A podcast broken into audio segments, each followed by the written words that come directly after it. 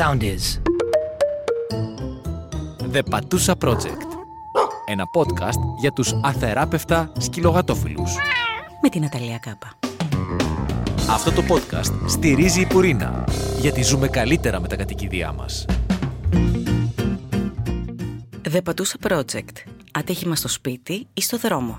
Τι πρέπει να κάνουμε ένα περίπτωση και ένα ζωντανό. Ένα πολύ σημαντικό θέμα για όλους τους σκυλογατογονείς είναι τα ατυχήματα, μικρά ή μεγάλα, εντός και εκτός σπιτιού. Τι πρέπει να γνωρίζουμε λοιπόν, είτε πρόκειται για σκυλιά, είτε για γατιά, είτε για τα δραστήρια κουτάβια; Μαζί μας για να μας κάνει λίγο πιο σοφούς σήμερα, ο κτηνίατρος και μέλος της εθελοντικής δράσης κτηνιάτρων Ελλάδος, Στέφανος Μπάτσας, που θα μας μιλήσει για το καταπληκτικό έργο της οργάνωσης και θα μας απαντήσει σε 10 ερωτήσεις για να μας βρει πιο έτοιμους μια δύσκολη ώρα. Στέφανε, καλώς ήρθες στο The Patusa Project. Καλησπέρα, καλώς σας βρήκα. Και θα ξεκινήσουμε λοιπόν με την α, καταπληκτική σας οργάνωση. Θέλω να μας μιλήσεις πρώτα απ' όλα για εσάς βασικά, για την οργάνωσή σας. Ναι, βεβαίως. Εμείς ουσιαστικά ονομαζόμαστε ΕΔΚΕ, τα οποία είναι τα αρχικά του Εθελοντική Δράση Κτηνιάτρων Ελλάδος. Είμαστε ένα σωματείο ανεξάρτητο μη κερδοσκοπικό, το οποίο έχουμε ιδρυθεί το 2013, το ιδρύσαμε μάλλον το 2013 και σκοπός ουσιαστικά ήταν η εξομάλυνση του προβλήματος που έχουμε με τα δέσποτα στην Ελλάδα. Από εκεί και πέρα βοηθάμε ουσιαστικά με δύο τρόπους. Άμεσα, με στηρώσεις, εμβόλια κατά της λύσας και με την ηλεκτρονική σήμανση των δεσπότων και έμεσα με κάποιες ενημερωτικές ημερίδες που κάνουμε σε σχολεία καθώς θεωρούμε στην οργάνωση ότι τα παιδιά αποτελούν το μέλλον και πρέπει οπωσδήποτε να βάλουμε γερές και σωστές βάσεις για να έχουμε ένα ακόμα πιο υγιές θα πω και πιο σωστό φιλοζωικό κίνημα μετέπειτα. Τώρα, αυτό που κάνουμε ουσιαστικά εμείς σαν οργάνωση είναι ότι μας καλεί κάποιος Δήμος σε κάποιο απόμερο μέρος και μας λέει, π.χ. τώρα, ας πούμε, αυτό το Σαββατοκύριακο εμείς είναι να πάμε στη Σύφνο. Ε, πάρα πολύ ωραία. Μιλάμε με το Δήμο, μας κάνει μια επίσημη πρόσκληση. Πάντα με τη σύμφωνη γνώμη του εκάστοτε συναδέλφου, ο οποίος βρίσκεται σε αυτό το μέρος που πηγαίνουμε. Και αφού λάβουμε αυτή την πρόσκληση, ρωτάμε πόσα ζωάκια περίπου και τι ζωάκια. Θα είναι γατάκια, θα είναι σκυλάκια, τι πρέπει να κάνουμε. Μας λέει, ας πούμε, έχουμε 100 γάτες. Π.χ. τώρα στη Σύφνο πάμε για αυτό το νούμερο περίπου, 90 με 100 γάτες. Πολύ ωραία. Φτιάχνουμε εμείς μια ομάδα η οποία θα πάει για να βοηθήσει να κάνει αυτή τη δουλειά συναδέλφων και παίρνουμε τα κατάλληλα υλικά και εργαλεία και τα λοιπά ό,τι χρειαζόμαστε. Αποβιβαζόμαστε στο νησί, τώρα μιας σκηνή νησί, γιατί λέω νησί γιατί τώρα είναι κάτι το οποίο ακριβώς πριν έρθω κανονίστηκε αυτή ουσιαστικά η αποστολή, γιατί γενικά έχουμε πάει σε πάνω από 50-60 μέρη στην Ελλάδα και έχουμε κάνει πάνω από 60 αποστολές. Από το 2013 που υπάρχουμε έχουμε στηρώσει, εμβολιάσει και κατά της λύσας και βάλει ε, microchip σε πάνω από 7.000 ζώα σε όλη την Ελλάδα. Έχουμε πάει σε μέρη που δεν έχει πάει ποτέ κτηνίατρο, όπως είναι η Κάσο, ας πούμε, π.χ. Τώρα, τη, πριν δύο εβδομάδες, γυρίσαμε από το Διάπλου, όπου πήγαμε με την ε, ομάδα σύμπλευσης. Κάτι το οποίο δεν έχει ξανασυμβεί ποτέ να πάνε και κτηνίατροι μαζί με τους ανθρωπογιατρούς, να το πω έτσι. Γιατί είναι βάση του προγράμματος το One Health που λέμε ουσιαστικά. Γιατί πρέπει σιγά σιγά να αρχίσουμε να αντιλαμβανόμαστε όλοι ότι τα ζώα συνυπάρχουν με τους ανθρώπους, είναι στην καθημερινότητά μας, άρα προφανώς πρέπει να είναι υγιεί για να είμαστε κι εμείς υγιείς. Έτσι. Ουσιαστικά είμαστε όλοι πλάσματα του ίδιου κόσμου, Ακριβώς. της ίδιας κοινωνίας. Ακριβώς. Και συνυπάρχουμε αρμονικά. Και πώς μπορούμε λοιπόν εμείς να βοηθήσουμε, εμείς που δεν είμαστε κτηνίατροι, δεν είμαστε του ιατρικού χώρου, πώς μπορούμε να βοηθήσουμε την οργάνωσή σας; Εμείς είμαστε μια οργάνωση η οποία είναι αμυγός κτηνιατρική. Αυτό σημαίνει ότι ε, δεχόμαστε μόνο τελειόφοιτους φοιτητές τα δύο τελευταία έτη και συναδέλφους. Έχουμε περίπου γύρω στα 750 μέλη πλέον. Αυτό σημαίνει ότι μπορούμε ανα πάσα στιγμή να κάνουμε οποιαδήποτε αποστολή σε οποιοδήποτε μέρος της Ελλάδα, ακόμα και διπλές τριπλές, γιατί είμαστε πολλοί, όπως είπα. Οπότε ο, ο κόσμος μπορεί να μας βοηθήσει ουσιαστικά με κάποιες δωρεές, να μας βοηθήσει στο έργο μας, να βοηθήσει ένα αδέσποτο ζωάκι, να μην έχει όλα αυτά τα προβλήματα που μπορεί να έχει αν δεν στηρωθεί, όλη αυτή την ταλαιπωρία και τα επόμενα εννοείται τα οποία μπορεί να γεννήσει και να μην έχουν όλο αυτό το θέμα. Οπότε ουσιαστικά τα χρηματικά ποσά που μαζεύεται από τους υποστηρικτές πάνε για εμβόλια, για. Πάνε για τα υλικά μας ουσιαστικά. ναι, ουσιαστικά. ναι. Είναι απειροελάχιστα βέβαια. δηλαδή έχουμε πολύ μεγάλο θέμα με τη χρηματοδότηση. Παλεύουμε πάρα πολύ γιατί να πούμε ότι και εμείς εθελοντές είμαστε. Έτσι. Δηλαδή δεν πληρωνόμαστε από αυτό το πράγμα. Το κάνουμε για την καλή μας την καρδιά, γιατί μας αρέσει πάρα πολύ να προσφέρουμε κι εμείς κάτι στα ζωάκια. Είναι πάρα πολύ δύσκολο, ακριβώς γιατί είναι και εθελοντικό και πάρα πολλές φορές έχουμε σκεφτεί όλοι να τα παρατήσουμε κάποια στιγμή γιατί ο κόσμος έχει απαιτήσει οι οποίες είναι τρομακτικές κάποιες φορές.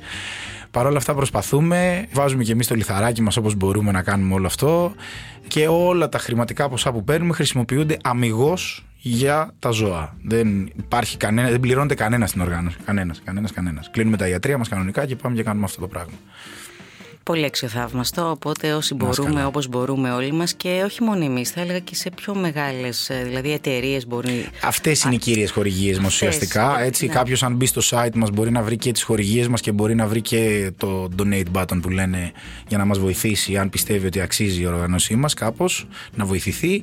Ε, εννοείται ότι έχουμε δωρεές και ευχαριστούμε πάρα πολύ όλο τον κόσμο που συνεισφέρει και πιστεύει στο έργο μας πραγματικά. Από εκεί και πέρα όμως είναι, είναι δύσκολη η κατάσταση στην Ελλάδα, ναι. Τα νούμερα ήδη που έχετε ουσιαστικά, στα, αυτό που μου είπε πριν, δηλαδή κάτι χιλιάδες των χιλιάδων εμβολιασμοί στη Ρώση και τα σχετικά από μόνα τους λοιπόν, τα νούμερα δείχνουν ότι πραγματικά κάνετε πολύ καλή δουλειά. Ναι, είμαστε πολύ περήφανοι και ειδικά με τα οικονομικά μας νομίζω ότι έχουμε κάνει παραπάνω, πολύ παραπάνω από αυτά που θα μπορούσαμε. Σας ευχόμαστε καλύτερα και να συνεχίσετε και μάλλον κάποια στιγμή να μην χρειάζεστε. Μακάρι. Αυτός είναι ο σκοπός, να, να δουλεύει στον αυτόματο αυτό και να μην βγαίνουμε εμείς σαν γιατροί και να παρακαλάμε να μας δώσουν ε, ε, κάποια χρήματα για να μπορέσουμε να βοηθήσουμε τα δέσποτα. Αλλά ο κόσμος να αντιληφθεί ότι όλο αυτό είναι και γίνεται αμυγός για τα ζώα και είναι τελείως αφιλοκερδές και, να συνεχίσουμε έτσι. Αυτό που εύχομαι βασικά είναι να μην υπάρχουν αδέσποτα. Οπότε να μην χρειάζεται όλοι εσείς να βγαίνετε στους δρόμους και να τα βρίσκετε. Ακριβώς, ακριβώς. Ο σκοπός μας εμάς ουσιαστικά είναι να σταματήσουμε να υπάρχουμε. Από την πρώτη μέρα που ιδρύθηκε η οργάνωσή μας, είπαμε ότι ο αυτοσκοπός μας είναι να σταματήσουμε να υπάρχουμε. Γιατί αυτό θα σημαίνει ότι πάρα πολύ απλά δεν έχουμε πλέον αδέσποτα. Ακριβώς. Πολύ ωραία. Αυτή, αυτό είναι σίγουρα η ευχή του επεισοδίου και βασικά τη σειρά είναι η ευχή αυτό, αλλά τέλος πάντων. Μακάρι. Ξεκινάμε λοιπόν με την πρώτη ερώτηση, γιατί αυτό που όπως είπα και πριν θέλουμε να δούμε είναι πώς εμείς οι ιδιοκτήτες σκυλιών και γατιών τι πρέπει να κάνουμε εάν ε, σε μια δύσκολη στιγμή. Δηλαδή, αν πάθει κάτι το ζωάκι μας. Θα ξεκινήσω λοιπόν ε, με την πρώτη ερώτηση που είναι με εμάς τους ανθρώπους. Δηλαδή, ποιοι δικοί μας χειρισμοί μπορούν να τραυματίσουν το ζωάκι μας; Τι πρέπει να προσέχουμε; Ωραία ερώτηση. Ε, είναι και πολύ ευρεία βέβαια. Δηλαδή ε, υπάρχει περίπτωση ας πούμε κάποιοι χειρισμοί που γίνονται μέσα στο σπίτι να προκαλέσουν κάποιο πρόβλημα. Δηλαδή εγώ προσωπικά είμαι κτηνίατρος στο νέο κόσμο οπότε βλέπουμε κυρίως ζωάκια τα οποία μένουν στο σπίτι. είναι είτε γατιά είτε σκυλάκια κατά κύριο λόγο τα οποία λοιπόν πολλές φορές είναι και μικρόσωμα για να μένουμε στο σπίτι. Αυτό σημαίνει πολύ αγκαλιά, πολύ φιλή, πολύ παιχνίδι, λογικό, θεμητό, το θέλουμε, όλοι αγαπάμε τα ζώα μας. Καμιά φορά όμως κάποιοι χειρισμοί μπορεί να είναι λίγο πιο ατσούμπαλοι, να το πω πολύ ε, απλά, και να προκαλέσουν κάποιο πρόβλημα. Δηλαδή, μου έχουν έρθει πάρα πολλές φορές περιστατικά που είχαν αγκαλιά το σκύλο ή τη γάτα, άκουσε ένα θόρυβο ή ο ιδιοκτήτης παραπάτησε, γιατί άνθρωποι είμαστε κι εμείς, και το ζώο έπεσε. Και πέφτει από ένα ύψος το οποίο μπορεί να είναι 1,5-2 μέτρα, δεν είναι μικρό. Έτσι. Αυτό λοιπόν ε, μπορεί να προκαλέσει κάποιον ορθοπαιδικό τραυματισμό, να το πω έτσι, και όχι μόνο βέβαια, αλλά γενικά θέλει μια έξτρα προσοχή. Ιδανικά θα έλεγα ότι το ζώο δεν είναι για αγκαλιές στον αέρα τόσο πολύ κτλ. Δηλαδή θες να το πάρεις αγκαλιά, κάτσε τον καναπέ σου και πάρω το μια αγκαλιά να πέσει τα μαλακά στου 20 πόντους. Εντάξει. Σωστά. Αυτό δεν έχω κανένα απολύτως πρόβλημα. Αλλά γενικά λίγο προσοχή. Δεν είναι μπιμπελό, δεν είναι παιχνίδι, είναι ζωάκι, Εντάξει. Δεν είναι λούτρινο. Μπράβο, ακριβώς. Και με τα παιδιά εννοείται να. Πρέπει να τους μάθουμε τι είναι το σωστό. Έτσι δεν το παίρνουμε για παιχνίδι. Εννοείται ότι θα παίξει το, το παιδί μαζί, εννοείται ότι θα μάθει πάρα πολλά πράγματα, αμέτρητα, αλλά παρόλα αυτά θέλει λίγο προσοχή. Και μετά είναι και πράγματα που μπορεί να κάνουμε ας πούμε στις βόλτες μας, να τα τραυματίσουμε κατά λάθος, να τραβήξουμε λίγο παραπάνω το λουρί, να ε, δούμε κάτι, να θορυβηθούμε και να τα τρομάξουμε, τέτοια πράγματα τα οποία γενικά νομίζω ότι κανένας δεν θέλει να τα προκαλέσει στο ζώο του, αλλά όλοι τα έχουμε προκαλέσει κάποια στιγμή. Όπως και στο παιδί νομίζω το ίδιο πράγμα είναι ακριβώς. Ποια είναι τα πιο συχνά ατυχήματα ενός κατοικιδίου μέσα στο σπίτι; Τι κάνουμε σε κάθε περίπτωση; Θεωρώ ότι πάλι θα πω τις πτώσεις ουσιαστικά από αγκαλιές και από το καναπέ και με το πάτωμα. Α, κάτι με το πάτωμα, ας πούμε, κάτι πάρα πολύ κλασικό είναι πατάμε τα ζωάκια μας πολλές φορές. Δυστυχώς, ναι. Εντάξει. Ειδικά οι γάτες δεν ακούγονται. Μπράβο, ναι. Είναι και αυτό και εμένα, ας πούμε, ο σκύλος μου έχει μια να μπαίνει συνέχεια στα πόδια μου. Ε, τον έχω πατήσει 7.000 φορές. δεν το θέλω, τον παίρνω αγκαλιά, του δίνω ένα φυλάκι, του ζητάω συγγνώμη, αλλά θα συμβεί, δυστυχώς, έτσι. Τώρα αυτό είναι σε τι έκταση θα το κάνεις, προφανώς. Έτσι. Δηλαδή είναι διαφορετικό το να τον πατήσω λίγο όπως παραπατάω ας πούμε και να τρέξει λίγο να φοβηθεί κι αυτός και άλλο να πέσω ολόκληρος πάνω του. Εντάξει. Ανάλογα λοιπόν το τι θα κάνουμε είναι και ανάλογα το τι πρέπει να κάνει ο κτηνίατος μετά. Εντάξει, έτσι πάει αυτό, ναι. Αλλά από εκεί και πέρα ένα άλλο επίσης που θα ήθελα να πω ίσως είναι τα παιχνίδια. Πάρα πολλές φορές έχουμε παιχνίδια τα οποία π.χ. μπορεί να πάρουμε ένα ε, από αυτά που είναι είτε καουτσούκ είτε έχουν ένα σκηνή από πίσω για να τραβάμε τα ζώα, τα σκυλιά ειδικά δαγκώνουν και τραβάμε με δύναμη κτλ. Αυτά θέλουν λίγο προσοχή καμιά φορά. Γιατί όπως και εμείς οι άνθρωποι, αν πας να σηκώσεις, ας πούμε, στο γυμναστήριο ξαφνικά πάρα πολλά βάρη και μπορεί να πάρεις ένα αυγενικό ή με ένα μυϊκό τραυματισμό ή το οτιδήποτε μειοσκελετικό θα πω εν γέννη, ακριβώς το ίδιο μπορεί να πάθει ένα σκυλί το οποίο ξαφνικά το τραβήξει πάρα πολύ απότομα το παιχνίδι. Ε, δεν θα συζητήσω καν για το ότι μπορείς να του βγάλεις ακόμα και δόντια. Έτσι. Δηλαδή, ιδανικά να ξέρετε ότι πλέον έχει αποδειχθεί ότι πολλές φορές θέλουμε να σπάνε τα παιχνίδια, γιατί πολλοί ιδιοκτήτες, ας πούμε, έρχονται στο πέτα που έχουμε και μου λένε ε, αυτό το πήρα, αλλά το κόψε ο σκύλος πολύ εύκολα και έσπασε. Ναι, καλό είναι αυτό, δεν είναι κακό. Γιατί αν δεν σπάσει με τίποτα, μαντέψτε τι θα σπάσει μετά. Το δόντι του σκύλου. Το οποίο δεν το θέλουμε αυτό, έτσι σε καμία περίπτωση. Μάλιστα. Ναι, οπότε γενικά καλό θα ήταν να, να μην τα βλέπουμε όλα ότι ε, πήρα κάτι και έσπασε κατευθείαν γιατί και είναι για το καλό του σκύλου, γίνεται για κάποιο λόγο αυτό το πράγμα. Γενικά θέλει μια ισορροπία. Αυτό θα πω. Και επειδή μια και λέμε τώρα για τα παιχνίδια, εγώ η τρίτη ερώτηση είναι ουσιαστικά ποια μικροαντικείμενα μπορεί να γίνουν επικίνδυνα. Και θυμάμαι τώρα λίγο ότι τα παιδικά, ανθρώπινα παιδικά παιχνίδια λοιπόν είναι κάποια από τα μικροαντικείμενα που έρχεται σε επαφή το ζωάκι με στο σπίτι. Ναι. Είναι, είναι ανάλογα θα πω ε, πάρα πολύ σημαντικό σε αυτό είναι πρώτον η ψυχολογία του ζώου και δεύτερον είναι και η ηλικία του ζώου. Ε, θα μου πεις μπορεί να συνδέονται αυτά τα δύο μεταξύ τους σαφώς. Απλά κάποια ζωάκια όπως και κάποιοι άνθρωποι μένουν για πάντα παιδιά. Έτσι. Οπότε ουσιαστικά όταν έχουμε κουταβάκια ή γατάκια μικρά, ε, τα πάντα είναι κίνδυνος. Όταν λέμε τα πάντα, τα πάντα. Δεν υπάρχει πράγμα που να μην μου έχουν φάει κουτάβια. Έχω γατί το οποίο έχει φάει ολόκληρη την παραμάνα και την πέρασε, ναι, την έκανε κακά και την καταλάβαμε έτσι. Ε, μιλάμε για 10 πόντους παραμάνα τώρα, έτσι. Μικρό γατάκι. Έχω, δεν έπαθε τίποτα. Απολύτως. Ναι, ναι, ναι. Ήταν όλα τέλεια. Έχω ζώο το οποίο έχει φάει κουκουνάρι. Έχω βγάλει μέσα από ζώο ε, σειραπτικά. Είχε, έφαγε όλα τα ανταλλακτικά του σειραπτικού. Στην ακτινογραφία είχε 100 ανταλλακτικά. Ναι. Ε, έχω βγάλει βαρύδι. Από το οποίο το είχε δύο χρόνια μέσα το ζώο. Τι πράγμα; Βαρύδι από δίχτυ ψαρά. Έπαιζε με κάτι παιδάκια, έφαγε αυτό, ήρθε στο ιατρείο και μου λένε δεν τρώει, δεν πίνει τέλος πάντων, είχε χάσει κάποια κιλά. Κάνω μια ακτινογραφία και βλέπω ένα στρογγυλό πράγμα. Και μου λέει, Α, γιατρέ, είναι το φλουρί. Είχε φάει το φλουρί, λέει πέρσι στη Βασιλόπιτα. Του λέω, Δεν νομίζω φλουρί, γιατί αυτό φαίνεται στρογγυλό, δεν φαίνεται. Λοιπόν, και μπήκαμε να το βγάλουμε, μη γνωρίζοντας τι είναι εν τέλει, και τελικά ήταν ένα βαρύδι από ψαρά. Δηλαδή, μόλις το έδειξε στον ιδιοκτήτη, του λέω, Αυτό έβγαλα. Α, ναι, μου λέει το βαρύδι. Ναι, Πάντα. ναι, τα πάντα, τα πάντα. Ε, ναρκωτικά. Πάρα πολλές φορές. Βεβαίως, ναι. Με έχουν πάρει διοκτήτες και μου λένε έχει φάει το τάδε ναρκωτικό. Τι πρέπει να κάνω, πώς να αντιδράσω. Ναι, βεβαίως. Στο γιατρό τα λέμε όλα να πω. Σε αυτό το σημείο είναι πάρα πολύ σημαντικό, παιδιά. Όποιος μας ακούει, δεν, δεν ντρεπόμαστε καθόλου. Ούτε αστυνομία είμαστε, ούτε τίποτα. Για το καλό πάμε. Οπότε είναι πολύ σημαντικό να λέμε τι και πώς, γιατί κάθε τι έχει ε, διαφορετική αντιμετώπιση. Άλλη, Παντελώς. θερα... άλλη θεραπεία, Ε, βέβαια. εννοείται. Ναι. Α, πα, πα, αυτό Εννοείται. ούτε καν μου είχε περάσει το μυαλό. Ναι, ναι, ναι. Μάλιστα. Και τώρα, μια και μιλάμε για αντικείμενα, ε, πέρα από τα αντικείμενα στο σπίτι υπάρχουν και ηλεκτρικές συσκευές, καλώδια, αλλά και θερμαντικές πηγές. Τι πρέπει να προσέχουμε; Αυτό είναι κάτι το οποίο το συναντάμε κυρίως το χειμώνα θα πω προφανώς, αλλά είναι κάτι με, με πρίζες και τα λοιπά σπάνια έχουμε κάποιο θέμα ομολογουμένως. Εγώ τουλάχιστον δεν έχω αντιμετωπίσει μέχρι στιγμής κάτι τραγικό. Με θερμαντικές πηγές όμως πάρα πολλές φορές, διότι τα ζώα έχουν μια τάση, όποιος έχει ζώο νομίζω το ξέρει, να κολλάνε τη μούρη τους πάνω σε αυτό, μένουν στους πέντε πόντους. Δεν έχω καταλάβει ακόμα γιατί τόσο πολύ, αλλά ναι. Δεδομένου ότι είναι και το τρίχωμα, λες τώρα γιατί κολλάς πάνω ναι, εκεί. Ναι, τους αρέσει. Τους αρέσει πολύ, το απολαμβάνουν, όλα καλά, δεν έχω κανένα θέμα. Απλά κάποιες φορές ε, είναι τόσο κοντά που καίγονται και δεν το καταλαβαίνουν και μου έχουν έρθει με πολύ σοβαρές πληγές ζωάκια τα οποία π.χ. η γάτα καθόταν μπροστά από το, την πηγή της θερμότητας για δύο μέρες και μου ήρθε μετά και ξεκίνησε ένα πράγμα που Είχαμε πολύ σοβαρή δερματίτιδα, κάναμε αντιβίωση, κάναμε κορτιζόνε, ενέσιμες για να συνέλθει όλο αυτό το πράγμα.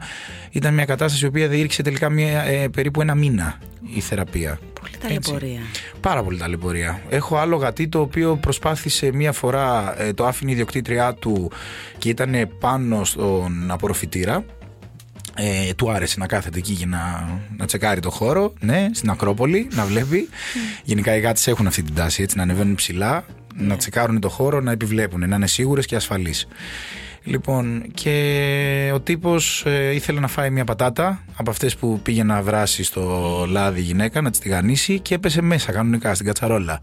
Και έκανε ένα τσακ τσακ, ευτυχώς, απλά βαφτίστηκε και ήρθε την πρώτη μέρα που έγινε αυτό κατευθείαν, δεν είχε απολύτως τίποτα, απλά ήταν ζεστό το δέρμα ε, και τελικά κατέληξε να αλλάξει μέσα σε δύο μήνες σχεδόν όλο το δέρμα. Διότι αυτό δούλευε, να το πω έτσι, από μέσα. Είχε καεί, αλλά δεν είχε φανεί και μέρα με τη μέρα, μέρα με τη μέρα. Και η διαγωγή όλη διήρξε δύο, δύο μήνες σχεδόν. Πάρα μια χαρά είναι, αλλά ναι. Θέλω να πω ότι είναι πράγματα τα οποία δεν μπορείς να σκεφτείς καν πάρα πολλές φορές. Δηλαδή, αν με ρώταγες ποτέ, αν δεν μου είχε τύχει στο γιατρείο το αν μπορεί μια γάτα να πέσει μέσα σε ένα καζάνι με καυτό λάδι, θα σου έλεγα αποκλείεται. Είναι το πιο έξυπνο ζώο. Ε, κι όμως. Δηλαδή, δηλαδή, ναι, μπορείς να το δεις. Οπότε λίγο προσοχή. Είναι πολλές φορές εγώ λέω ότι είναι παιδιά. Είναι ακριβώς το ίδιο πράγμα. Εντάξει, είναι ένα παιδί πέντε χρονών, ας πούμε, το οποίο κάποιες φορές θα κάνει κάποια χαζομάρα που δεν θα σου πέρναγε ποτέ από το μυαλό και θα πεις πώς είναι δυνατόν να το κάνω αυτό. Κι όμως θα το Ναι, κάνει. Λένε ότι είναι γύρω στα τρία. Ναι, Η αλλού νοημοσύνη έχω του διαβάσει σκυλιού. τρία, αλλού πέντε, αλλού εφτά. Ναι, οπότε ουσιαστικά ναι. πρέπει να έχουμε στο μυαλό μας ότι έχουμε ένα παιδάκι τριών μέσα στο Αυτό, σπίτι. αυτό ακριβώς. Και τι πρέπει να προσέξουμε. Ένα μωρό παιδί είναι ουσιαστικά το οποίο μπορεί να κάνει το οτιδήποτε. Μάλιστα. Και αφού μιλήσαμε για τα εντός, θα μιλήσουμε τώρα και για τα εκτός. Που σημαίνει, πες μας, ποια είναι τα πιο συχνά ατυχήματα εκτός σπιτιού και βγάζοντας ένα σκυλάκι βόλτα, για παράδειγμα. Τι παγίδες μπορούμε να πετύχουμε; Ω, έχει πάρα πολλά πράγματα. Καταρχάς, όταν λέμε παγίδες, μπορούμε να σκεφτούμε ακόμα και κάποια έργα που γίνονται στον δρόμο. Έτσι. Ε, κάποιον υπόνομο, το οτιδήποτε, κάποια τρύπα. Γιατί γενικά στην Ελλάδα είμαστε πάρα πολύ καλοί σε αυτό, στο να δημιουργούμε παγίδες στον δρόμο. Ε, Οπότε, όπως και εμείς μπορούμε να χτυπήσουμε, έτσι και το ζωάκι μας μπορεί να είναι ανέμελο, να μην κοιτάει και να πάθει το οτιδήποτε. Γι' αυτό και αυτό θα ίσως έπρεπε να το πω στο τέλος όλης της απάντησης, μάλλον, αλλά τέλος πάντων είναι αυτό που το σκέφτηκα τώρα, γι' αυτό το λέω. Θεωρώ πάρα πολύ σημαντικό όταν είμαστε βόλτα, θα πω με το σκύλο μας γιατί μιλάμε για βόλτα περισσότερο, και κάποιοι που βγάζουν τις γάτες τους, να είμαστε 100% εκεί. Η βόλτα είναι για το ζώο, ε, είναι ένα τέταρτο, μισάωρο, μία ώρα, δύο, όσες μπορεί να διαθέσει ο καθένας, όσο χρόνο μπορεί να διαθέσει, το οποίο εστιάζουμε στο ζώο μας. Είναι αμυγός γι' αυτό, πρέπει να γίνει, οφείλει να γίνει. Δεν μπορείς να είσαι στο κινητό, να είσαι στα μηνύματα, να βγάζεις φωτογραφίες, χαζομάρες από εδώ από εκεί, γιατί αρκούν τρία δευτερόλεπτα για να γίνεις μια. Από κάποιον ο οποίος θα έχει βάλει μια φόλα, που αυτό δεν ξέρεις ποτέ τι μπορεί να είναι η φόλα, πόσο διαστραμμένος είναι ο εκάστοτε ανθρώπινος νους, μέχρι το να φάει ένα πράγμα μπαγιάτικο το οποίο έχει αφήσει κάποιος, δεν το μάζεψε ποτέ και να προκαλέσει μια απλή ας πούμε γαστρεντερίτιδα στο ζώο μας. Γιατί να το πάθει αυτό, επειδή εγώ έστελνα ένα μήνυμα στο facebook, π.χ. Έτσι. Ναι, ισχύει, ισχύει. Ναι. Οπότε λίγη προσοχή όταν βγαίνουμε βόλτα, αφιερώστε τους αυτό το χρόνο και νομίζω ότι θα έχουμε πολύ λιγότερα ατυχήματα γιατί στη βόλτα συμβαίνουν πάρα πολλά πράγματα. Επίσης ένα άλλο πράγμα τώρα αυτό έχει να κάνει και κυρίως με συμπεριφορά βέβαια αλλά με τη βόλτα δεν είναι ντροπή όπως και στον κτηνίαντρο θα πω αλλά κυρίως στη βόλτα γιατί εγώ το αντιμετωπίζω εντάξει έρχεται κάποιος μία, δύο, τρεις φορές το χρόνο ας πούμε να είναι καλά το ζώο χρειαστεί να είμαστε που λένε ε, για τα βασικά δεν είναι ντροπή να πούμε ότι το ζώο μας ε, δαγκώνει ότι το ζώο μας είναι επιθετικό προφυλάσσουμε και το ζώο και τα άλλα ζώα στη βόλτα και τους ανθρώπους οι οποίοι προσπαθούν να κάνουν καλά το ζώο μας ή τέλος πάντων να ασχοληθούν με αυτό. Δεν έχει κανένα νόημα να εθελοτυφλούμε, να βάζουμε παροπίδες και να λέμε όχι, όχι, δεν είναι. δεν-». Δηλαδή έχω, συμβεί, έχω υπάρξει σε περιστατικό που το ζώο, ε, το σκυλί ήταν 25 κιλά, προσπάθησα να με δαγκώσει το λιγότερο 15-16 φορές κανονικότατα και ε, εντάξει, η κτηνίατροι έχουμε άλλα ρεφλέξ προφανώς. Έτσι, το ζεις κάθε Ναι, εντάξει, μετά από κάποια στιγμή καταλαβαίνεις ότι άμα πονάει πρέπει να μην το παθαίνεις. λοιπόν. Ε, και τελείωσε η εξέταση και με το που κάθομαι γυρνάει και μου λέει η κυρία, «Ε, είδατε γιατρέ, ευτυχώς σας είπα δεν δαγκώνει καθόλου, πάλι καλά. Και λέω, Τι δεν δαγκώνει. Το ότι δεν μάτωσα δεν σημαίνει ότι δεν δαγκώνει. Το ότι πρόλαβα τα χέρια μου είναι, είναι άλλο ότι εγώ κατάφερα να τα αποφύγω. Αλήθεια τώρα. Ναι, ναι, ναι. Λοιπόν, ο κόσμος εθελοτεφλεί και δεν υπάρχει κανένα. Δεν, δεν πρόκειται να πούμε τι κακός ιδιοκτήτης είναι αυτός που κάνει. Υπάρχουν άνθρωποι οι οποίοι έχουν δοκιμάσει τα πάντα και δυστυχώς τα ζώα τους παραμένουν έτσι. Δεν είναι ντροπή, δεν σημαίνει ότι δεν θα ασχοληθείς με αυτό και ότι θα το παρατήσεις, αλλά δεν είναι ντροπή να το παραδεχτούμε. Τόσο απλά. Μπορείς να το βγάζεις με ένα φήμοτρο βόλτα, για παράδειγμα. Ακριβώς. Μπορείς να Να, ενημε, μιλήσεις. να ενημερώνεις κιόλας ότι το ζώο είναι επιθετικό. Ακριβώς. Πλέον Κρατήστε έχει, αποστάσεις. έχει αρχίσει ένα κίνημα με το yellow ribbon που λένε, που βάζεις ουσιαστικά, ε, δένεις μια κορδελίτσα κίτρινη και έτσι το ζώο ε, καταλαβαίνουμε όλοι ότι θέλει το χώρο του. Γιατί είναι γέρικο, γιατί είναι και είναι λίγο ε, έτσι έχει μεγαλώσει άσχημα να το πω, γεροπαράξενο, γιατί ε, είναι πονά, είναι μετά από κάποιο χειρουργείο, έχει πάθει μια θλάση, οπότε δεν θέλει να το κουμπάει κανείς ούτε να πλησιάζει το χώρο του, γιατί μπορεί να είναι φοβικό, γιατί, γιατί, γιατί. Εντάξει, επίσης ένα άλλο πράγμα ότι όλα αυτά μπορούν να δουλευτούν και με εκπαιδευτές, σαφώς έτσι. Δηλαδή δεν μπορούμε να βαφτίσουμε ένα ζώο φοβικό επειδή το είδαμε μία φορά ότι γύρισε, αγχώθηκε κτλ. Και τελειώνει, του βάζουμε μια ταμπέλα φοβικό και μετά σηκώνουμε τα χέρια ψηλά και λέμε Α, είναι φοβικό μωρέ, γι' αυτό δαγκώνει. Δεν πάει έτσι. έτσι. Πρέπει να το προσπαθήσουμε. Από τη στιγμή που παίρνουμε ένα ζώο, έχει ευθύνες. Αναγκαστικά. Οπότε πρέπει να κάνουμε κάποιες δοκιμές και κάποιες αγωγές, να το πω έτσι, και να το παλέψουμε. Και όπως πάμε εμείς σχολείο, μπορούν να πάνε και τα σκυλάκια μας σχολείο. Ακριβώς, ακριβώς. Μάλιστα. Θα σου κάνω τώρα μια περίεργη ερώτηση. Υπάρχουν άραγε τοξικά φυτά που θα πρέπει να αποφύγουμε στη βεράντα ή στον κήπο μας; Ε, ναι, εννοείται ότι υπάρχουν. Κάποια από αυτά μπορεί να είναι η αλόη, η τουλίπα, η ορτανσία. Ένα πάρα πολύ κλασικό είναι το αλεξανδρινό που έχουμε τα Χριστούγεννα. Είμαστε λίγο out of season, αλλά ναι. Γιατί πάρα πολύ το παίρνουμε και ως δώρο, είτε μας το κάνουν δώρο, είτε οτιδήποτε. Ε, οι γάτες έχουν μια πολύ καλή τάση να πηγαίνουν σε αυτό το πράγμα, δεν ξέρω γιατί. Και είναι αρκετά επικίνδυνο. Γενικά, όταν βλέπουμε ότι το ζώο μας υποπτευόμαστε ότι το ζώο μας έχει φάει κάτι ε, αυτό που θα σας κάνει ο κτηνίατρος σαν ερώτηση είναι τι βλέπεις στο ζώο, τι παρατηρείς, ποια είναι τα συμπτώματα γιατί πάρα πολλές φορές ε, έχουμε το λεγόμενο false alarm που λέμε δηλαδή κάποιος με παίρνει και μου λέει ότι πω πω έχει φάει αυτό σίγουρα και αού και λέω σίγουρα ε μπορεί μπορεί ή το έχει φάει δεν ξέρω πριν πόση ώρα το έφαγε. Δεν γνωρίζω. Άρα, πολύ σημαντικό είναι πρώτον, όσο γίνεται, κατανοώ ότι δεν είναι εύκολο, να διαχωρίσουμε το αν το έχει φάει ή όχι. Έτσι. Γιατί είναι τελείως διαφορετική αντιμετώπιση. Ένα. Δύο. Να δούμε, ε, μάλλον να γνωρίζουμε πότε περίπου το έφαγε.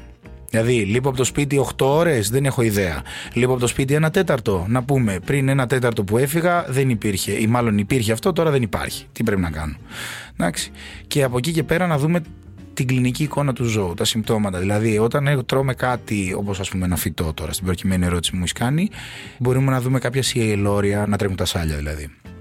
Κάποια ταχύπνια, να δούμε ότι το ζώο μας κάνει κάποιον έμετο, έχει κάποια διάρκεια, είναι ενοχελικό, είναι αδιάθετο, δεν έχει όρεξη να φάει, έχει τάσεις προς έμετο, δηλαδή κάνει αναγούλες, να το πω έτσι. Εντάξει. Όλα αυτά λοιπόν είναι πράγματα τα οποία μας δείχνουν ότι μάλλον όντως το ζώο μας έχει φάει κάτι. Αν βλέπουμε ότι το ζώο είναι τρεις λαρούν και δύο χορεύουν, σκεφτόμαστε τι μπορεί να έχει φάει, ενημερώνουμε τον κτηνίατρο για να ξέρει γιατί μπορεί να είναι κάτι το οποίο δεν να μην φαίνεται αμέσως.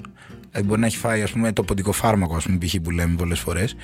Υπάρχουν διαφόρων ειδών ποντικοφάρμακα. Υπάρχουν ποντικοφάρμακα που δρούν σε μία μέρα, υπάρχουν σε τρεις μέρες και υπάρχουν και σε 7 ημέρες. Άρα, αν έχουμε φάει ένα ποντικοφάρμακο που είναι του 7 ημέρου, να το πω έτσι, 5 με 7 ημέρες, μπορεί να μην δούμε τίποτα. Και να πρέπει αυτό να δράσει σιγά σιγά. Πρέπει εννοείται, δεν σημαίνει ότι επειδή δεν βλέπω το σκύλο μου να έχει πρόβλημα, δεν το λέω στον κτηνίατρο. Τρέχουμε, γιατί ξεκινάει η αγωγή από την πρώτη ώρα, ειδικά. Σωστά. Έτσι. Οπότε αυτό είναι και έχει να κάνει με το τι παρατηρεί στο ζώο. Πολλές φορές η αγωγή θα είναι και συμπτωματική στην κτηνιατρική. Έτσι, γιατί δεν μπορώ να πάω εγώ και να πω στο γιατρό ότι ξέρεις, έφαγα ένα κοτόπουλο το οποίο δεν ήταν καλά ψημένο και έχω εμετούς και διάρκειες από τότε. Θα καταλάβει, ξέρει τι πρέπει να κάνει κτλ. Εμείς δεν το έχουμε αυτό στην κτηνιατρική. Οπότε είμαστε λίγο detective πολλές φορές. Μπράβο. Και κάνουμε συμπτωματικές αγωγές. Αναγκαστικά. Δηλαδή, βλέπω εμετό, προσπαθώ να το σταματήσω. Βλέπω διάρκεια, προσπαθώ να το συνεφέρω. Αυτό. Και μια και σε ρώτησα για τα τοξικά φυτά, ποιες άλλες τοξικές ουσίες μπορεί, ε, από την εμπειρία σου κιόλας, υπάρχουν στο σπίτι και καλό είναι να, να τις έχουμε σε σημείο που δεν υπάρχει πρόσβαση στο ζωντανό μας; Ναι.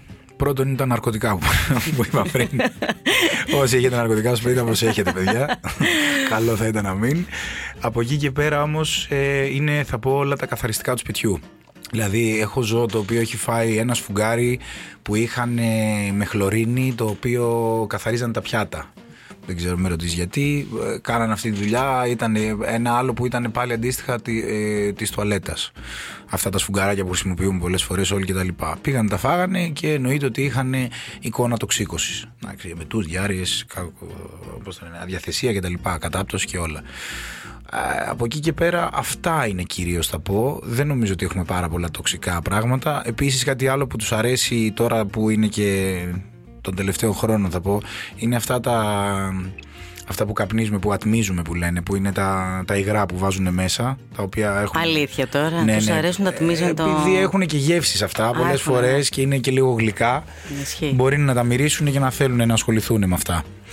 Και από εκεί και πέρα εννοείται ότι τοξικά είναι και τα φαγητά μας πολλές φορές. Υπάρχουν φαγητά τα οποία μπορεί να είναι τοξικά. Οπότε πρέπει να προσέχουμε τι θα δώσουμε, ακόμα και οι τσίχλες. Η ξυλιτόλη, ας πούμε, αν, αν έχουμε τσίχλες με ξυλιτόλη, είναι επικίνδυνη. Έτσι. Κρεμμύδι, σταφύλι, σταφίδες, γλυκά. Πάρα πολύ μεγάλη προσοχή με τα γλυκά. Η ζάχαρη είναι καταστροφή. Ε, Έχω ζωάκι το οποίο έπαθε ζάχαρο διότι έφαγε πάρα πολλά γλυκά και δεν μπόρεσε να επανέλθει ποτέ. Έχω άλλα τα οποία δεν έχουν καταλάβει τίποτα. Ναι. ναι, ναι, βέβαια. Είχα έναν, θυμάμαι ακόμα, ακόμα τον έχω δηλαδή, μια χαρά είναι ο Γκούφι, όνομα και πράγμα, ο οποίος κάθε χρόνο, κάθε Χριστούγεννα έτρωγε τα σοκολατάκια. Την τρίτη χρονιά λέω στην ιδιοκτήτη θα σε πάρω εγώ του χρόνου. Στις γιορτές να σε ρωτήσω τι έχει φάει ο Γκούφι, γιατί δεν γίνεται. Μία έτρωγε κάτι τζοκόντες που λένε αυτά τα ναι. παλιά, μία έφαγε κάτι μελομακάρονα με επικάλυψη σοκολάτα. Ε, την τρίτη λέω θα πάρω εγώ, άμα είναι να δούμε τι έχει το μενού. ναι. Αλλά γενικά εντάξει, θέλει μια προσοχή γιατί ξαναλέω μπορούν να φάνε τα πάντα. Τα πάντα. Δηλαδή είναι, είναι αδιανόητο. Άμα δεν είσαι κτηνίατος και δεν έχεις ζήσει το τι μπορεί να σου πει ένας ιδιοκτήτης ότι έχει φάει το ζώο. Ε, δεν είναι, έχω ζώο το οποίο έχει φάει το ρεσό μαζί με το αλουμινάκι, μαζί με το γυάλινο το οποίο ήταν μέσα το ρεσό. Ένα golden retriever. Δηλαδή και λες πώς είναι δυνατόν να το έφαγε. Επίσης, ένα άλλο tip να πούμε στους ιδιοκτήτες, πολλές φορές όταν έχουμε ζωάκια τα οποία είναι είτε μικρά αλλά κυρίως σε μεγαλύτερες ηλικίες το κάνουν αυτό, που έχουν παραμείνει παιδάκια που έλεγα, τα οποία τους αρέσει πάρα πολύ να τρώνε χαζομάρες για να πολλές φορές κεντρήσουν το ενδιαφέρον του ιδιοκτήτη. Θέλει πολύ μεγάλη προσοχή στο να μην τα τρομάζουμε. Γιατί πάρα πολλές φορές μπορεί το ζώο να αισθανθεί ότι θα το πάρεις και να κάτσει να το καταπιεί όσο πιο γρήγορα γίνεται για να μην προλάβεις εσύ να το πάρεις. Άρα θέλει μεθοδικές κινήσεις και ψυχραιμία. Έτσι πάντα. Και αντίστοιχα το ίδιο λέω στους ιδιοκτήτες που έχουν πάρει νέο γατί και με ρωτάνε, περπατάει στην άκρη της βεράντας, θα πέσει; Δεν υπάρχει απάντηση σε αυτό. Καλύτερα είναι να μην περπατάει. Αλλά η γάτα 15.000 φορές θα περπατήσει τέλεια, 15.000 και μία θα πέσει. Δεν μπορείς να το ξέρεις. Δυστυχώς. Μακάρι και εύχομαι όλα τα γατιά να κάνουν την καλύτερη ισορροπία ως ακροβάτες Παρ' όλα αυτά, αν το δείτε, επειδή πολλοί μου το λένε, δεν πρέπει να κάνουμε σαν ιστερική και να ουρλιάζουμε έτσι ώστε να τρομάξουμε το γατί. Λένε πω, πω το παιδί τι έπαθε θα πέσει. Με τίποτα. Τότε υπάρχει περίπτωση και να πέσει εντωμεταξύ. Ακριβώς. Μα αυτό λέω. Δηλαδή, άμα το τρομάξεις, ναι, θα ναι. πέσει. Δηλαδή, λογικό είναι. Οπότε ψυχραιμία σε όλα. Ψυχραιμία. Δύσκολο, το ξέρω. Ναι, δεν είναι καθόλου εύκολο. Το καταλαβαίνω κιόλας. Δηλαδή, ακόμα και εγώ όταν το ζώο μου έχει κάτι που είμαι και γιατρός, παρότι συνιστώ πάντα ψυχραιμία σε όλους, διότι δεν φέρνει απολύτως τίποτα η, η ταραχή, να το πω έτσι, ούτε να εκτιμήσει μια κατάσταση σε βοηθάει σοβαρά, ούτε μπορείς να δράσεις. Όταν η αδρεναλίνη χτυπάει κόκκινο, όλα είναι διαφορετικά. Οπότε θέλει ψυχραιμία, κατανοώ όμως ότι είναι πάρα πολύ δύσκολο. Μάλιστα. Και μια και τα λέμε όλα αυτά και περί ψυχραιμίας, τι πρέπει να έχουμε στο φαρμακείο του σπιτιού μας για την πρώτη αντιμετώπιση πιθανών ατυχημάτων, δηλαδή λίγο πριν έρθουμε σε εσάς, που αυτό βέβαια προποθέτει και την ψυχραιμία, που είπες ακριβώς πριν. Είμαστε λοιπόν ψύχρεμοι, συμβαίνει κάτι. Τι πρέπει να έχει το φαρμακείο μας, γιατρέ μου. Λοιπόν, θεωρώ ότι ένα φαρμακείο πρέπει να έχει πολύ απλά και βασικά πράγματα. Γιατί; Δεν ξέρεις τι θα γίνει. Δεν μπορείς να το προβλέψεις, δεν μπορείς να έχεις ένα ιατρείο. Δηλαδή, εγώ όταν πηγαίνω διακοπές, ας πούμε, και παίρνω το σκύλο μου, παίρνω μια βαλίτσα η οποία έχει μέσα από ρου, έχει τραχιοσωλήνε, έχει εργαλεία, έχει τα πάντα. Γιατί δεν ξέρω πού μπορεί να βρω ένα συνάδελφο να με βοηθήσει ή να κάνω το οτιδήποτε. Γενικά, επειδή οι κτηνίατροι είμαστε και λίγο κομμάντο, δηλαδή χειρουργούμε όπου μπορέσουμε πολλές φορές, γιατί έτσι είναι το επάγγελμα. Έχω τα πάντα. Παρ' όλα αυτά, κατανοώ ότι ως ιδιοκτήτης δεν γίνεται. Γιατί δεν ξέρεις τι πρέπει να χρησιμοποιήσεις. Έτσι. Οπότε θα πω απλά να έχουμε ένα φυσιολογικό ορό, εάν μπει κάτι κάπου, δηλαδή ε, έχουμε ένα θεματάκι με το μάτι μας, έχουμε ένα θεματάκι με τα αυτή μας, έχουμε μια πληγή. Να καθαρίσουμε πρώτα την πληγή, είναι πολύ σημαντικό αυτό το πράγμα. Το ίδιο και σε εμάς. Είναι ακριβώς τα ίδια έτσι. Δεν θα πω κάτι το οποίο δεν θα κάνουμε σε έναν άνθρωπο να έχουμε ένα οξυζενέ ή ένα αντισηπτικό για να μπορέσουμε να καθαρίσουμε ακόμα καλύτερα αφού βάλουμε είτε φυσιολογικό νερό είτε ε, φυσιολογικό ορό είτε νερό άφθονο στην περιοχή έτσι ώστε να βγάλουμε ουσιαστικά οτιδήποτε υπάρχει πάνω. Χώματα, σκόνες, ε, δεν ξέρω, χορταράκια, το οτιδήποτε. Από εκεί και πέρα να έχουμε και μια γάζα. Κακό δεν θα κάνει αν μπορούμε και αποστηρωμένη ακόμα καλύτερα.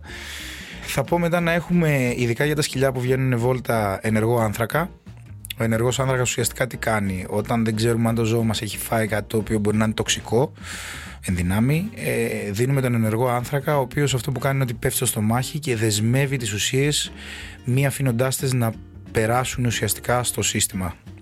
Στον οργανισμό. Μπράβο, ε. ακριβώς. Οπότε ουσιαστικά μας δίνει ένα προβάδισμα, θα το πω έτσι, μέχρι να το πάμε στον κτηνίατρο. Δεν είναι ότι δίνουμε αυτό και τελείωσε, μην παρεξηγηθώ σε καμία περίπτωση. Έτσι, απλά είναι πολύ σημαντικό πάρα πολλές φορές αυτά να κερδίσεις χρόνο. Άρα το έχουμε αυτό. Δεν, κακό δεν θα κάνεις σε καμία περίπτωση. Δεν μπορούμε να δώσουμε πολύ από αυτό. Έτσι, δηλαδή δεν είναι. Εντάξει, μην δώσουμε 7 κιλά ενεργό άνθρακα προφανώς. Αλλά νομίζω ότι αυτά σε συνεννόηση με τον ε, κτηνίατρό μας. Τα ξέρουμε. Ακριβώς. Ανάλογα δηλαδή με τα κιλά του ζώου. Μπράβο, ακριβώς. Ακριβώς.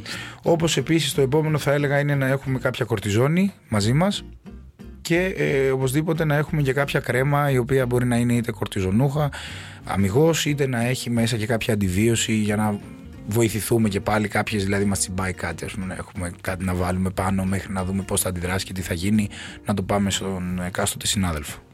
Αυτά τώρα που μόλις τώρα περιέγραψες, φαντάζομαι ότι χωράνε σε ένα μικρό τσαντάκι. Βεβαίως. Σωστά. Δηλαδή θέλω να πω τώρα γιατί η επόμενη, η επόμενη ερώτηση είναι ουσιαστικά τι από όλα αυτά παίρνουμε στις διακοπές μας. Οπότε τελικά μπορούμε να τα πάρουμε όπως είναι. Ναι. Το τσαντάκι του σκύλου, το φαρμακείο του σκύλου μας ή τη ναι. γάτας μας μαζί. Μα ε, εγώ να πω κάτι σε αυτό. Ε, όλα αυτά που έχω πει καταρχάς βρίσκονται σε φαρμακείο. Άρα όλα αυτά είναι ανθρώπινα. Άρα όλα αυτά μπορεί να τα χρειαστούμε και εμείς διακοπές μας. Έτσι, εννοείται. Γιατί και εμείς μπορούμε να τραυματιστούμε. Μπορεί να πάθουμε το οτιδήποτε.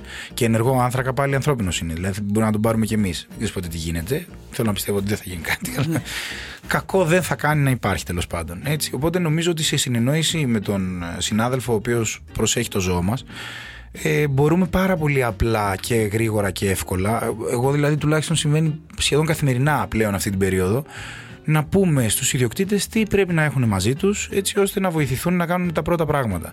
Να πω και κάτι σε αυτό που διαβάζω συνέχεια σε αυτό το, το facebook το λέω έτσι γιατί είναι διαβόλου καμιά φορά αυτό το πράγμα με την ατροπίνη. Εάν υπήρχε, καταρχάς αυτός που το έχει γράψει δεν ξέρει ότι λέγεται θεϊκή ατροπίνη και τη γράφει θεϊκή ατροπίνη, γιατί μάλλον είναι ευλογημένη. Είναι ευλογημένη. Μπράβο, ναι, παντού βλέπω ότι λέει θεϊκή ατροπίνη και αναπαράγεται αυτό το πράγμα συνέχεια δυστυχώς, ανακυκλώνεται. Αυτό που θέλω να πω λοιπόν είναι ότι εάν υπήρχε ένα φάρμακο, μία ένεση για το οτιδήποτε, για να σωθούν όλα τα ζωάκια με μία ένεση, ε, δεν θα την κρατάγαμε κρυφή από τον κόσμο. Δηλαδή, και εμείς να πάνε καλά θέλουμε. Δεν θέλουμε να πάει κακά όλο αυτό το πράγμα. Οπότε, μην αναπαράγετε πράγματα τα οποία βλέπετε στο ίντερνετ, τα οποία είναι ό,τι να είναι, θα πω πολύ απλοϊκά. Μιλήστε με τον συνάδελφο ο οποίος βλέπει το ζωάκι σας, εμπιστευτείτε το γιατρό σας, το οποίο είναι πάρα πολύ δύσκολο στην Ελλάδα. Δεν ξέρω γιατί, αλλά είναι πάρα πολύ δύσκολο. Θα μιλήσω για τους κτηνιάτου, γιατί είναι πιο στο μέρος μου, να το πω έτσι, στον τομέα μου. Αν υπάρχει εμπιστοσύνη, νομίζω ότι όλα μπορούν να πάνε πολύ πιο καλά. Όπως εγώ θα εμπιστευτώ κάποιον, άλλον, κάποιον άνθρωπο στον τομέα του, στο επάγγελμά του, έτσι κάποιος θέλω και απαιτώ σε εισαγωγικά να εμπιστευτεί εμένα στο δικό μου επάγγελμα. Γιατί αυτό έχω σπουδάσει, αυτό ξέρω να κάνω. Οπότε νομίζω ότι αν μιλήσουμε με τον κτηνίατρό μας θα μας δώσει πολλές συμβουλές πολύ χρήσιμες.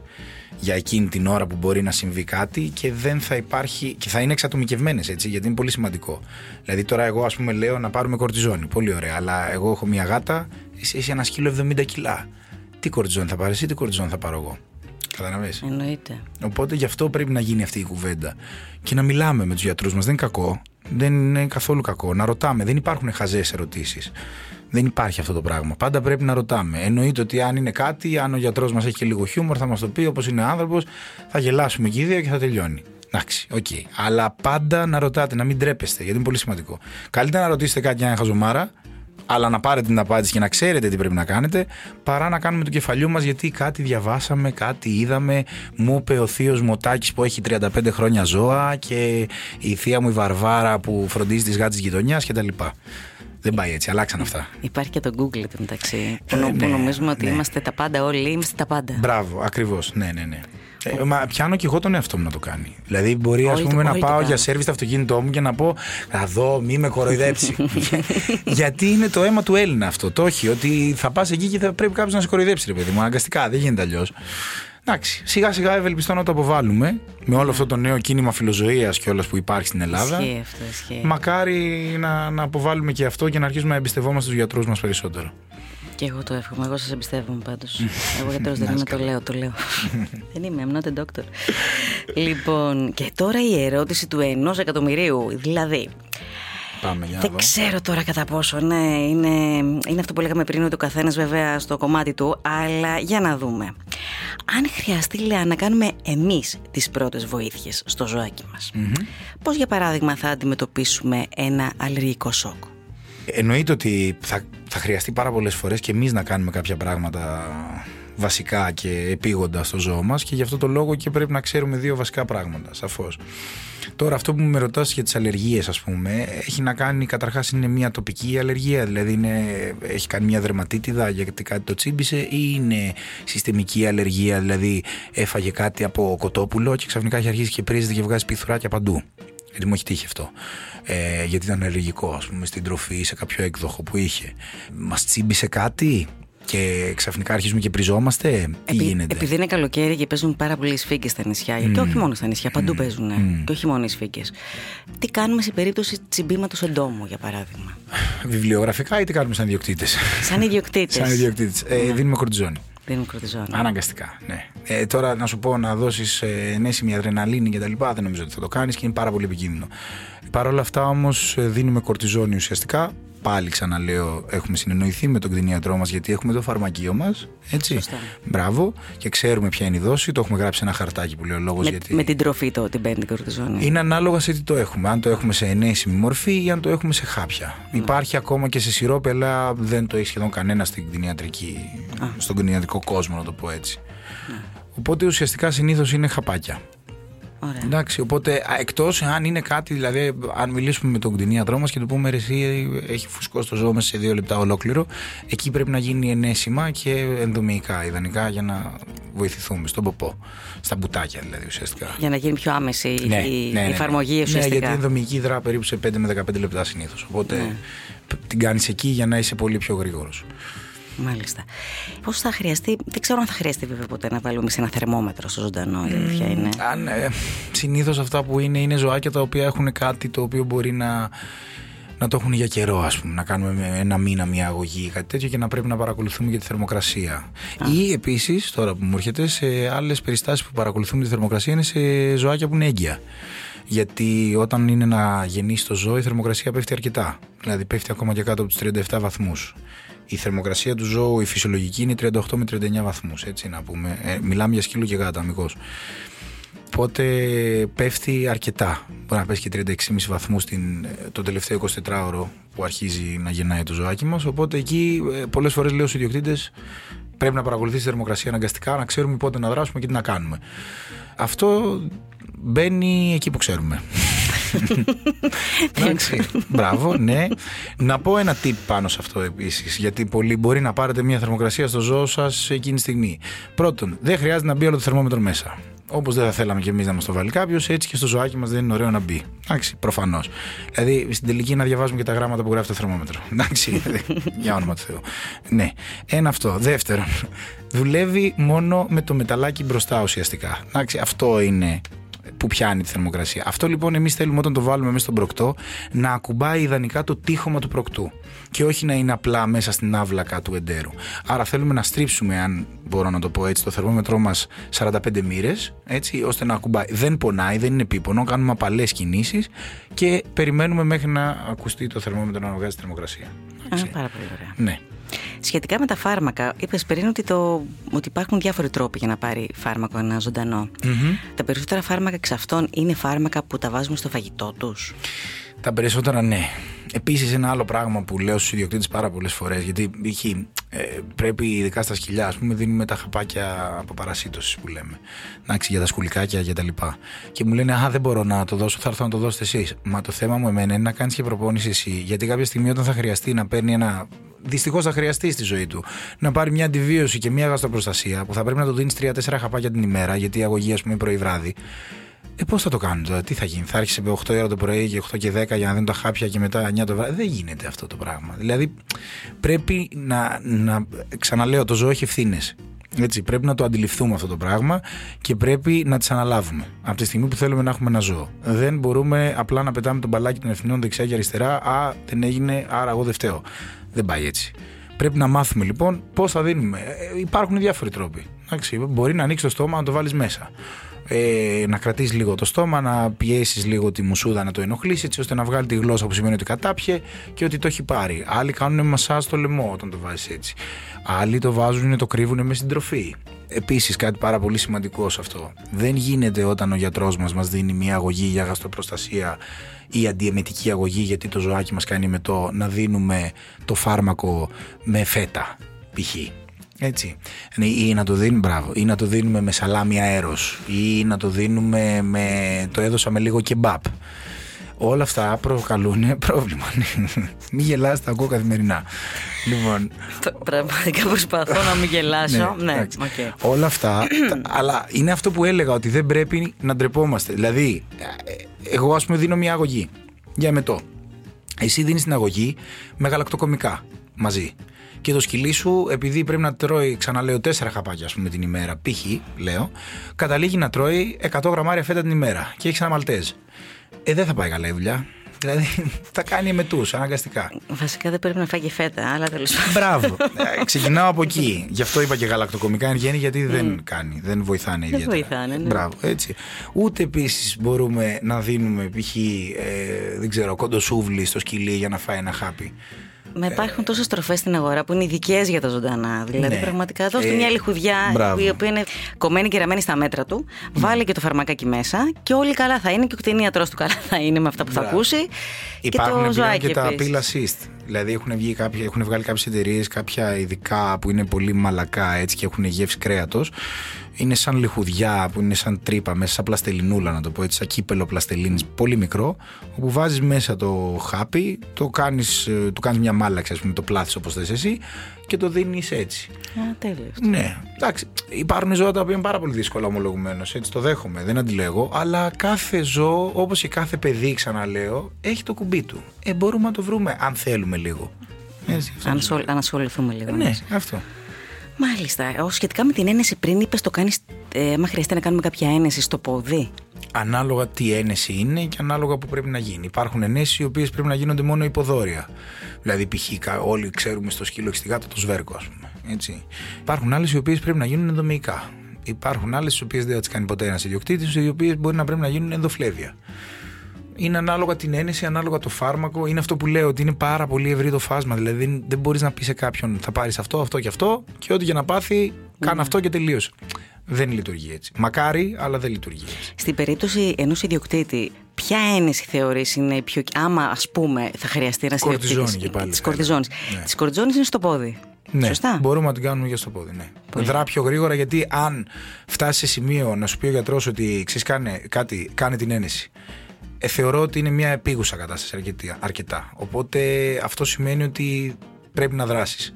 Πολλοί μου λένε Μα δεν έχω ξανακάνει ένεση στο πόδι, τι θα κάνω. Και ξέρεις, το τηλέφωνο εκεί γίνεται μια αναμπουμπούλα παρότι έχουν την ένεση. Και, και εκεί πρέπει να καταλάβεις ότι είναι ζήτημα ζωής ή θανάτου για να καταλήξουμε σε αυτό το πράγμα. Οπότε την κάνεις και δεν έχει μάμου σου του, σώζει το ζώο σου. Τέλος. Πρέπει κάποια στιγμή να το, να το καταπιούμε που λέμε.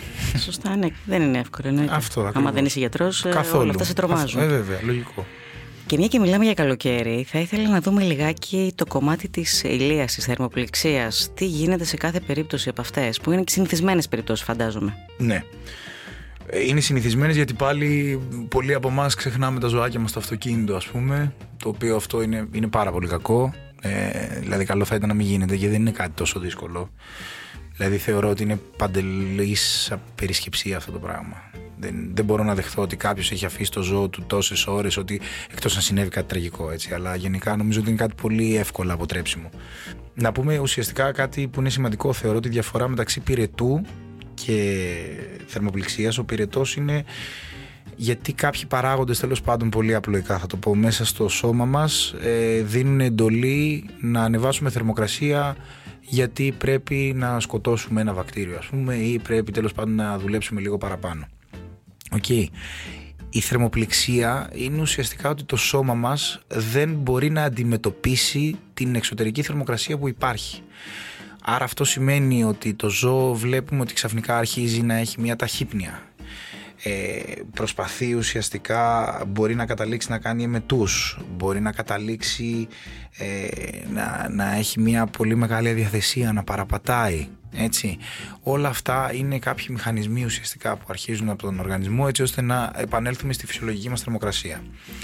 Εάν το πάθουμε που το απέφχομαι, έτσι, ε, αυτό που κάνουμε είναι ότι μεταφέρουμε το ζώο κατευθείαν σε ένα δροσερό μέρος κατευθείαν όμως βάζουμε πάνω του νερό όχι παγωμένο, δρόσερο δεν θέλουμε σε τίποτα, ε, σε κανένα, για κανένα λόγο παγωμένο νερό και μπορούμε επίσης να του βάλουμε πάνω πετσέτες, κομπρέσες κτλ.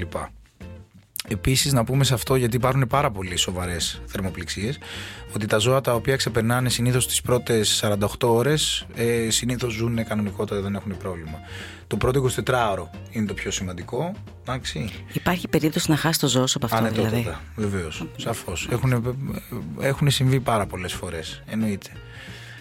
Ε, φαντάσου ότι ένα αυτοκίνητο αν το αφήσεις μπορεί να φτάσει 70-80 βαθμούς. Δηλαδή να είσαι σε μια σάουνα συνεχόμενη. Ε, δεν μπορείς να το αντέξεις αυτό για πολλή ώρα. Σύν το ότι αγχώνεσαι έτσι, γιατί είσαι ζωάκι. Δεν ξέρεις τι συμβαίνει. Ξαφνικά απλά είσαι μέσα σε ένα μέρος και βράζεις.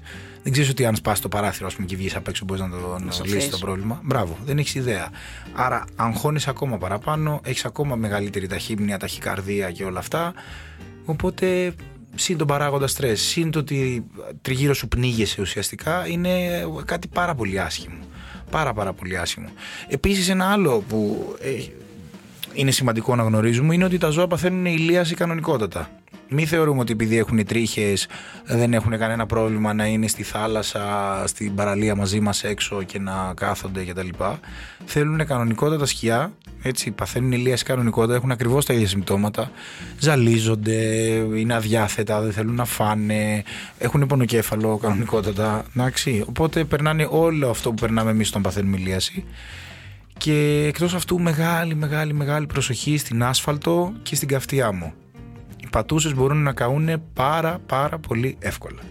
Οπότε θέλει μεγάλη προσοχή. Δεν είναι ότι επειδή εγώ περπατάω με τη σαγιονάρα μου δεν με νοιάζει καθόλου γιατί εντάξει και το ζώο μου ρε πατούσες έχει. Δεν πάει έτσι. Και δεν ξέρω αν έχεις βγάλει ποτέ τα, παπου, τα πόδια σου και να πατήσεις άσφαλτο. Εννοείται το έχω κάνει. Μπράβο. Λοιπόν, έχεις καταλάβει λοιπόν πόσο χάλια είναι. Μπράβο. Οπότε είναι πολύ επικίνδυνο. Και για πες μου κάτι, ε, για αυτό τώρα τι μπορούμε να κάνουμε, δηλαδή καούν τα πατουσάκια του θα βάλουμε, υπάρχει κάποια κρέμα ενυδάτωσης, κάποια κρέμα θεραπευτική για, να, για το κάψιμο; Τι είναι ανάλογα το τι, τι θέλει ο εκάστοτε συνάδελφος να δώσει, έτσι, αλλά συνήθως ξεκινάμε με κάποια κρέμα η οποία θα έχει μέσα πανθενό, πανθενόλη και θα είναι ενυδατική. Δεν λέω μάρκες, ξέρουμε τι και ναι. Ε, αλλά μπορούμε να ξεκινήσουμε με κάτι πάρα πολύ απλό, με κάτι τέτοιο. Δηλαδή, συγγνώμη τώρα, μπορώ να πω μια μάρκα. Με, εντάξει, μέχρι και με μια νηδέα που λέω λόγο. Ναι, δηλαδή, ναι, αν ναι. έχουμε πάνω μας. Τα ζώα δεν θα τη φάνε. Υπάρχει μεγάλη πιθανότητα, ναι, που θα πρέπει να το προσέξουμε. Αναγκαστικά. Όταν θέλουμε να βάλουμε γενικά αληφέ κάπου, Έτσι. Ε, καλό θα ήταν να το κάνουμε σε καταστάσεις στις οποίες το ζώο θα ασχολείται με κάτι άλλο. Π.χ. όταν είναι να φάει. Όταν είναι να το βγάλουμε βόλτα. Αν είναι να το βγάλουμε βόλτα. Έτσι. Αν είναι να βάλεις αλλού, όχι στα πατουσάκια του. Όταν είναι να το βάλουμε και να παίξουμε λίγο μαζί του. Δηλαδή, επίσης δεν υπάρχει λόγος να βάζουμε 7 κιλά κρέμα παντού. Βάζεις ένα λεπτό φιλμ. Αλλιώς απλά λερώνεσαι, λερώνεις το ζώο, λερώνεις το σπίτι.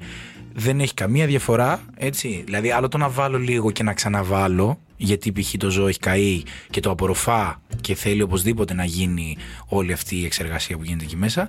Και άλλο το να πάω αμέσως και να το πασαλείψω λε και βάζω τον τόκρεμα. Δεν υπάρχει κανένας λόγος. Λίγο. Λίγο είναι μια χαρά, ένα λεπτό φιλμ.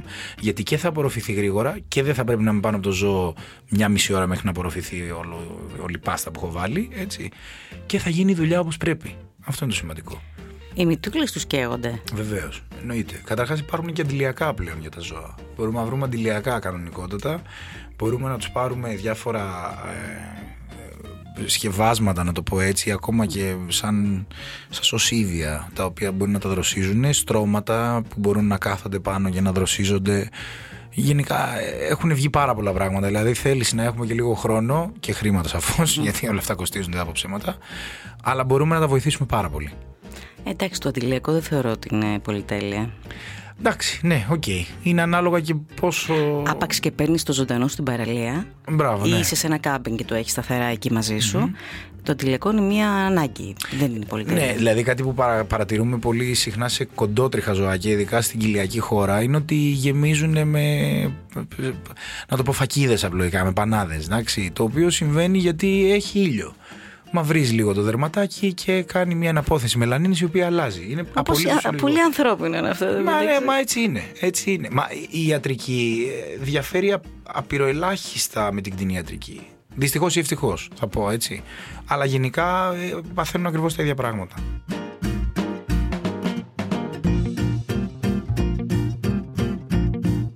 Η πατουσοϊστορία της εβδομάδας.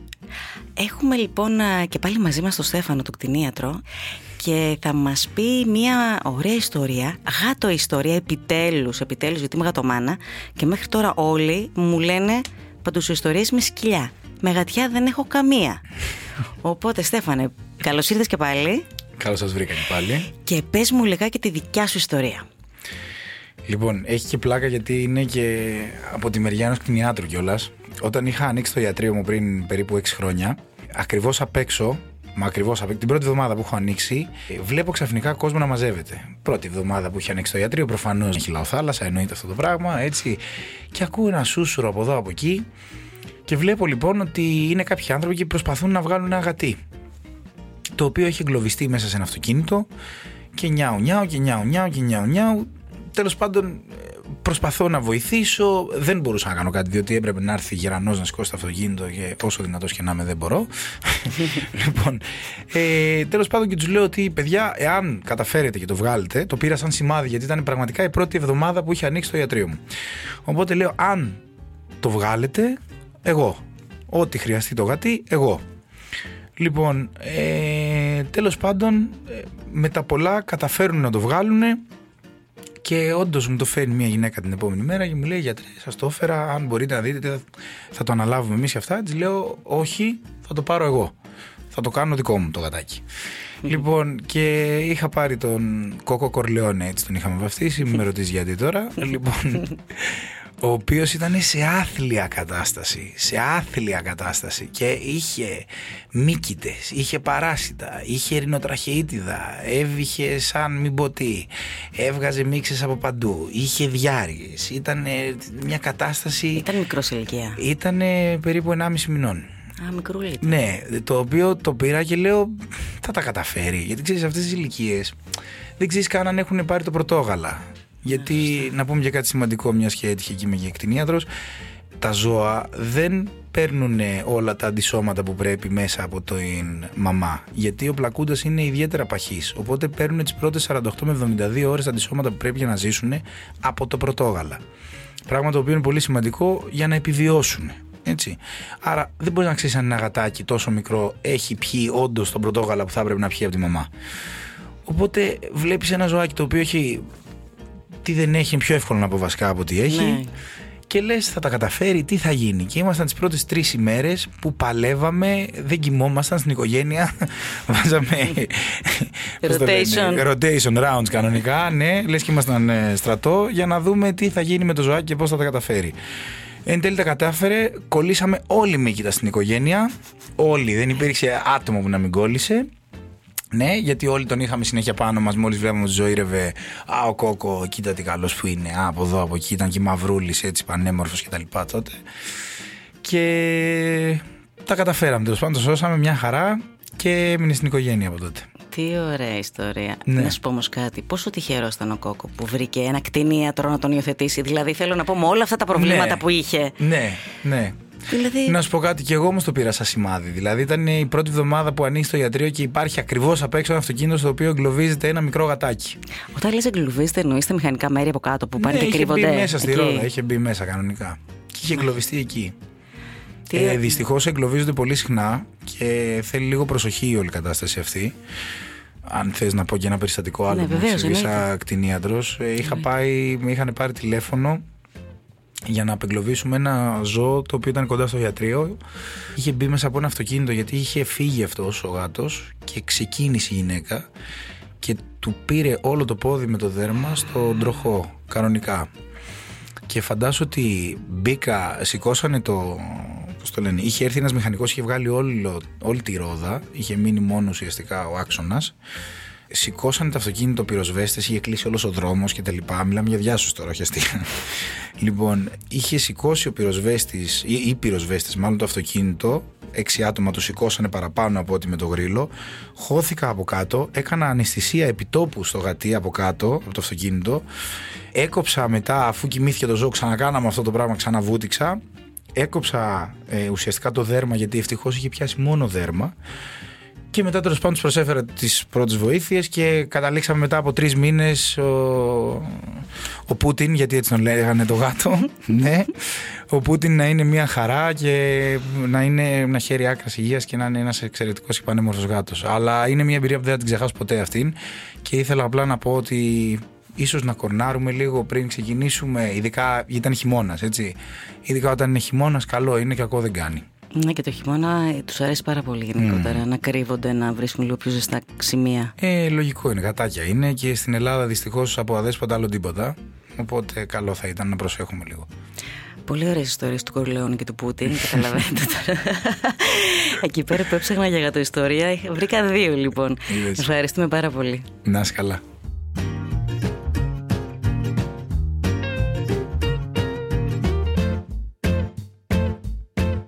The Patusa Project πρόληψη ατυχημάτων από κατοικίδια ζώα. Πρώτον, πλησιάζουμε ήρεμα και προσεκτικά ένα ζώο που δεν γνωρίζουμε για να μην το προκαλέσουμε και μας επιτεθεί. Δεύτερον, πρέπει να αποφεύγουμε να παίζουμε άγρια με τους φίλους μας όταν είναι κοντά ο σκύλος του σπιτιού. Μπορεί να μας επιτεθεί γιατί αισθάνεται ότι το αφεντικό του κινδυνεύει. Τρίτον, επιλέξτε το κατάλληλο είδος κατοικιδίου σε συνάρτηση με την ηλικία του παιδιού.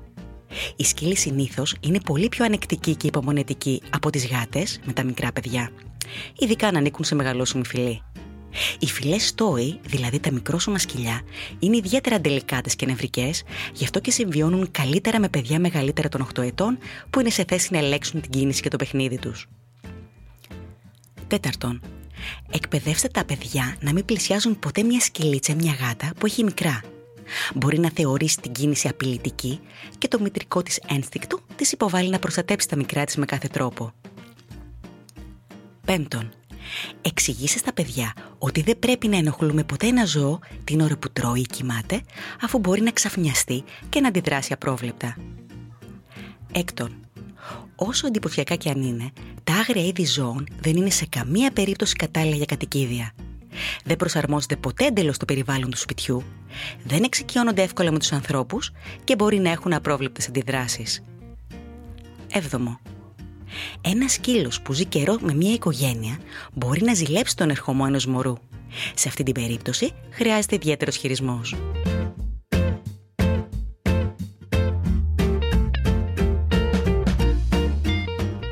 Αν έχετε κάποια άλλη ερώτηση ή προβληματισμό, μπορείτε πάντα να στέλνετε το μήνυμά σας στο Instagram του The Project. Όπως σας έχουμε ξαναπεί, αν ποστάρετε μια φωτογραφία από το ζωάκι σας, κάντε μας tag. Γιατί εδώ είμαστε μια μεγάλη παρέα που αγαπάμε τα κατοικίδια μας, καθότι πιστεύουμε από καρδιάς ότι we are better with pets. Ακολουθήστε μας στο Soundees, στο Spotify, στο Apple Podcasts και στο Google Podcasts. Αυτό το podcast στηρίζει η Πουρίνα, γιατί ζούμε καλύτερα με τα κατοικίδια μας.